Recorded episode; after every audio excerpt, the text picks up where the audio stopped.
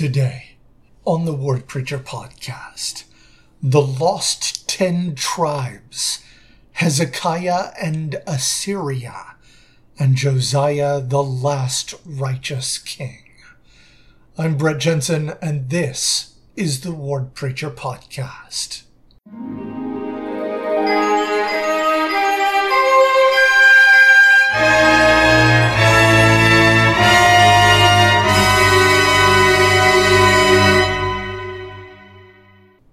Right, our Come Follow Me curriculum for this coming week will bring us to the rest of Second Kings, chapter 17 through 25. Um, let's go ahead and get started by talking a little about what happened to the northern kingdom. Of course, we had already kind of talked about in the days of Rehoboam, the son of Solomon, the kingdom divided. Ten of the tribes uh, formed the kingdom of Israel, and they had a series of dynasties, none of which lasted super long.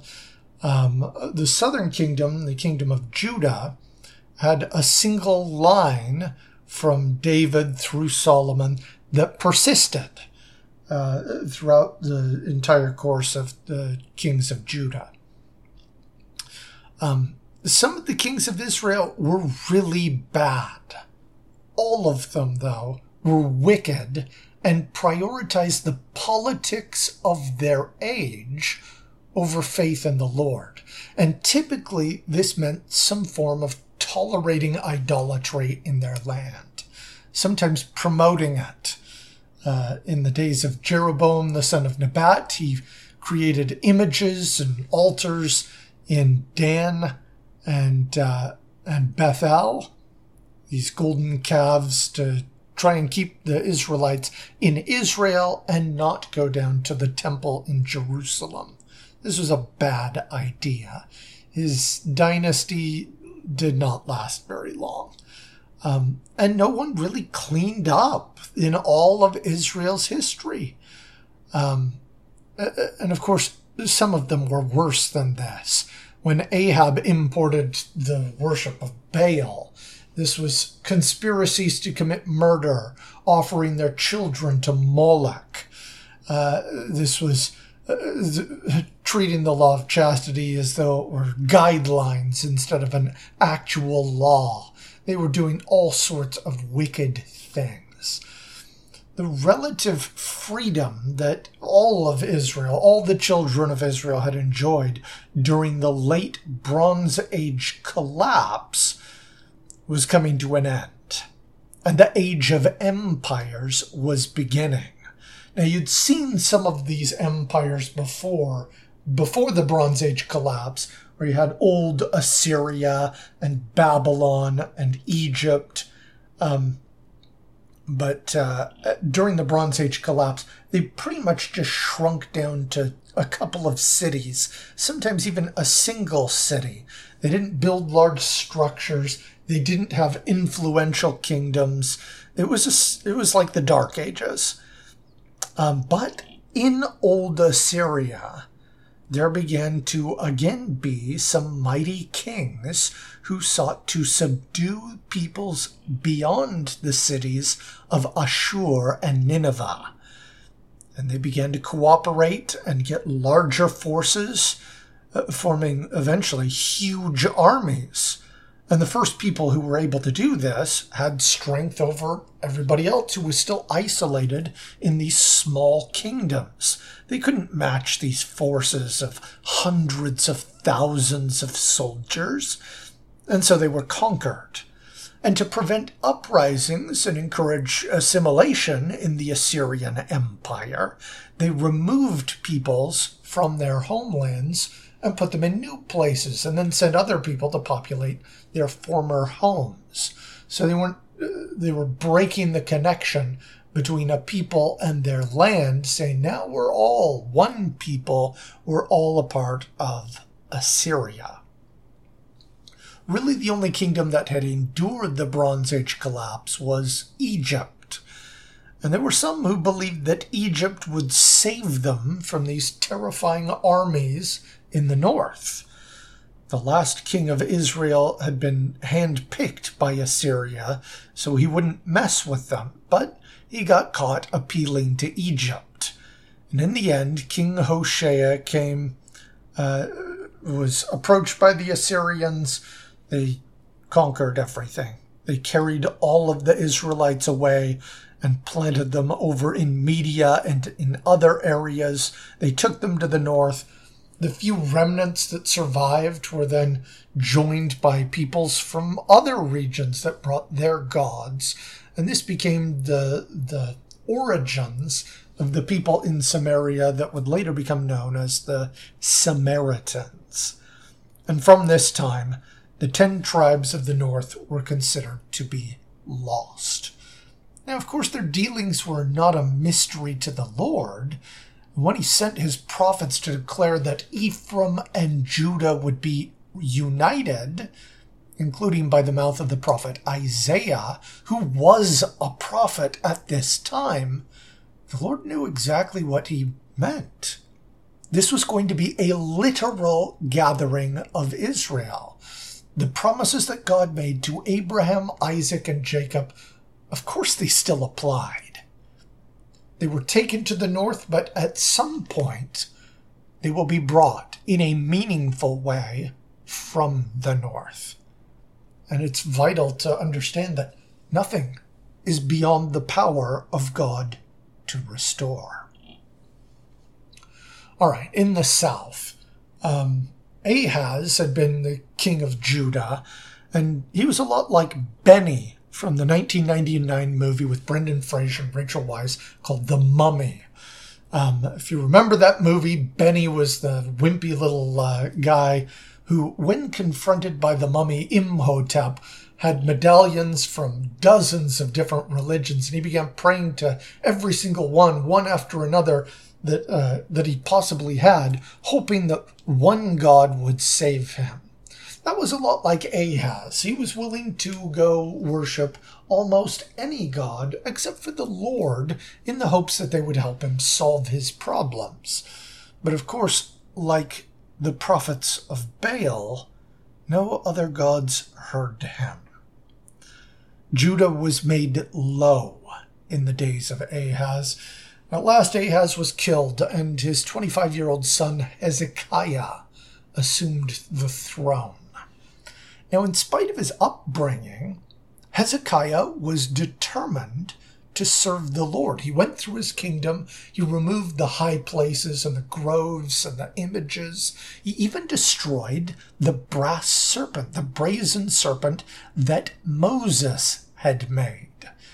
Um, the, the whole look to God and live thing had been supplanted by idol worship. They were burning incense to the thing. So he destroyed it. Uh, was like, no, we need to actually serve the Lord, not the statue. Now, this didn't mean that Judah was free of problems. They had turned back to the Lord, but Assyria was still expanding. And of course, we already talked about how they took Israel away. And of course, just south of Israel was Judah.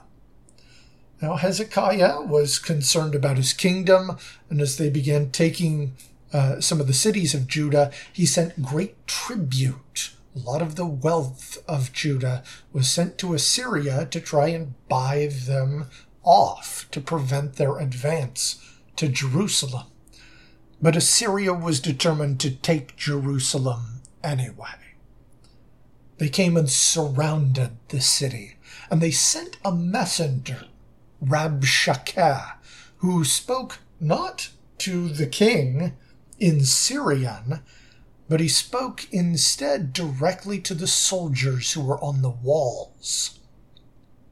And this is what he said Hearken not to Hezekiah, for thus saith the king of Assyria Make an agreement with me by a present, and come out to me and then eat ye every man of his own vine, and every one of his fig tree, and drink ye every one the waters of his cistern, until I come and take you away to a land like your own land, a land of corn and wine, a land of bread and vineyards, a land of oil, olive, and of honey, and ye may live and not die, and hearken not unto Hezekiah, when he persuadeth you, saying, The Lord will deliver us. Hath any of the gods of the nations delivered at all his land out of the hand of the king of Assyria? Or were the gods of Hamath and Arpad, or the gods of Sepharvaim, Hena, and Ivah? Have they delivered Samaria out of mine hand? Who are they among all the gods of the countries that have delivered their country out of mine hand, that the Lord should deliver Jerusalem out of mine hand? So he was intentionally trying to discourage the people. When the king heard about it, he rent his clothes and he took his concerns to the Lord. He went into the temple. And the reading that we have here, I think, is notable. And Hezekiah prayed before the Lord and said, O Lord God of Israel, which dwellest between the cherubims, Thou art the God, even thou alone, of all the kingdoms of the earth, thou hast made heaven and earth. Lord, bow down thine ear and hear. Open, Lord, thine eyes and see. Hear the words of Sennacherib, which hath sent him to reproach the living God. Of a truth, Lord, the kings of Assyria have destroyed the nations and their lands, and have cast their gods into the fire, for they were no gods, but the work of men's hands, and wood and stone. Therefore have they destroyed them. Now therefore, O Lord our God, I beseech thee, save thou us of his hand, that all the kingdoms of the earth may know that thou art the Lord God, even thou only. Now, the prophet Isaiah was in the city of Jerusalem at this time when it was under siege by a massive Assyrian army. And he came to Hezekiah and provided an answer from the Lord. We can read about that in 2 Kings 19, starting in verse 32. Therefore, thus saith the Lord concerning the king of Assyria He shall not come into this city, nor shoot an arrow there, nor come before it with a shield, nor cast a bank against it. By the way he came, by the same shall he return and shall not come into this city, saith the Lord. For I will defend this city to save it, for mine own sake, and for my servant David's sake. Now, the massive army that surrounded Jerusalem, Judah didn't have anything to, to rival this. Hundreds of thousands of people. But the Lord sent an angel and during the night he slew a 185,000 men. Sennacherib understandably decided it was time for a strategic retreat. They left the city, they returned to Assyria. And interesting, if you look in historical accounts that were recorded by the people who supported King Sennacherib, they talked about the conquests of Assyria in various lands. They mentioned some of the cities that they had overthrown, the peoples they had removed, the kings that they had slain. But with Judah, well, he doesn't say he lost. He doesn't want to talk about that. But interestingly enough, he describes that he left King Hezekiah like a bird in a cage. Well, he was able to kill everybody else, but oh yeah, Hezekiah is just a bird in a cage. This was very atypical. And of course, the scriptures tell us the truth. He was left because Sennacherib could not overthrow the Lord. The king of Assyria ended up getting killed by his own sons in a conspiracy. The Lord indeed fought the battle. He defended it for his own sake. And this highlights a vital principle. Faith was always more important than politics. It didn't seem that way to many of the kings, but it was always more important than politics. Eventually, time passes. The son of Hezekiah, Manasseh, did not walk in the ways of his father. He was a very wicked king. The traditional accounts say that he hunted down Isaiah the prophet and found him hiding in a hollow tree and had him sawn asunder.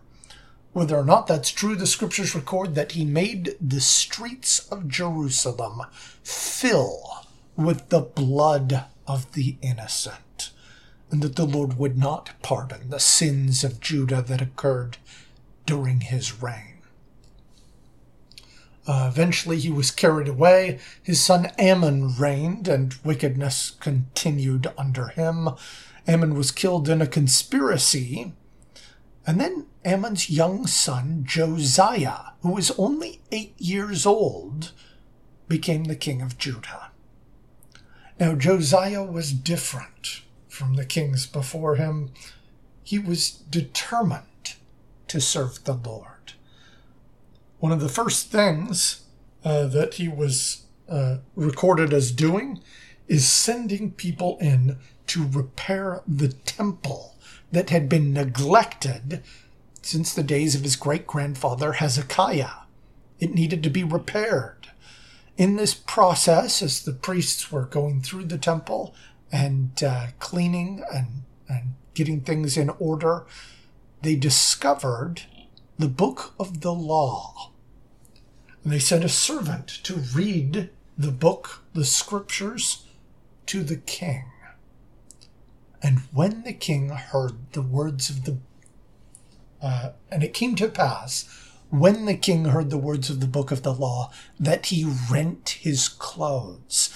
And the king commanded Hilkiah the priest and Ahikam the son of Shaphan, and Achbor the son of Michaiah, and Shaphan the scribe, and Asahiah the servant of the king, saying, Go ye, inquire of the Lord for me and for the people, and for all Judah concerning the words of this book that is found.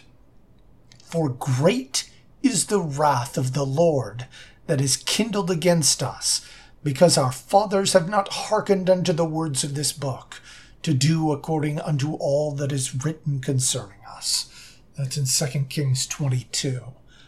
He realized they had not been following what was taught in the scriptures. The Lord was impressed with Josiah. He responded that he would still destroy the kingdom, but that because Josiah had humbled himself before the Lord, he would not see the end of the kingdom. He would enjoy peace. Josiah's new hobby became going through the kingdom and destroying all traces of idolatry. He cut the groves, broke the image, destroyed the houses of sodomites. In fact, it was Josiah who finally went to Bethel and threw down that altar which had been made by Jeroboam the son of Nebat which made Israel to sin. In 2 Kings 23 25, it reads, And like unto him there was no king before him that turned to the Lord with all his heart, and with all his soul, and with all his might, according to all the law of Moses. Neither after him arose there any like him. Now, for reasons that we don't understand, Josiah picked a fight with Pharaoh Necho of Egypt, who was coming north to participate in battles with the Assyrians and Babylonians. The battle between Pharaoh and Josiah took place in the valley of Megiddo. In New Testament terms, they call this Armageddon. This is the valley in Jezreel. And in this battle, Egypt prevailed. Josiah was slain, and the people mourned him. Uh, his son Jehoahaz reigned for about three months, but already he was not a righteous king. And in addition, Egypt was a little concerned that they'd get more trouble out of Judah. So they sent a force in and got rid of Jehoahaz and found another of Josiah's sons named Eliakim, and changed his name to Jehoiakim, and made him king. Jehoiakim was not righteous, but he was a firm believer that Egypt had real power. And this became a pattern for the rest of Judah's existence. You know, the Lord couldn't really save Josiah, but Egypt, boy, that was the source of real power. Politics over faith. Now, of course, they weren't really there in the north when Babylon prevailed against Assyria and Egypt. And Jehoiakim was still convinced that Egypt would help them. Uh, Jehoiakim died. His son Jehoiachin uh, had the same sort of philosophy, thought that Egypt would deliver them from Babylonian influence. But instead, Babylon came down, and Nebuchadnezzar took Jehoiachin and many of the royal people, including some of the prophets like Daniel, Shadrach, Meshach, and Abednego, and carried them up to Babylon. And then he found another of Josiah's sons, whose name was Mattaniah, and changed his name to Zedekiah, and made him king, kind of telling him, You're going to serve me. Now, we're going to talk more about Zedekiah when we study Jeremiah, but suffice it to say, Zedekiah was not a good king. Nebuchadnezzar came and destroyed Jerusalem and carried the rest of the Jews to Babylon. Though the line of Jehoiachin continued in Babylon, the kingdom was lost. In the end, the tragedy of the kingdoms of Judah and Israel was that they knew better. They had seen the Lord miraculously save them, and they turned away from the Lord in favor of whatever everybody else was doing. The Lord had been eager to help them, but they were eager to turn their backs on the Lord and chase worldly power, treasure, and pleasure. In the end, Egypt is not going to save you. Only God can. Turn to Him. We appreciate all the support for the Word Preacher podcast. Next week, we will be looking at Ezra and Nehemiah, talking about the return to Jerusalem. Um, of course, there is a mountain of stuff that we did not talk about in, in the Kings and the Chronicles uh, in these books that is absolutely worth reading. Please study that individually and with your family. And of course, as always, fight on.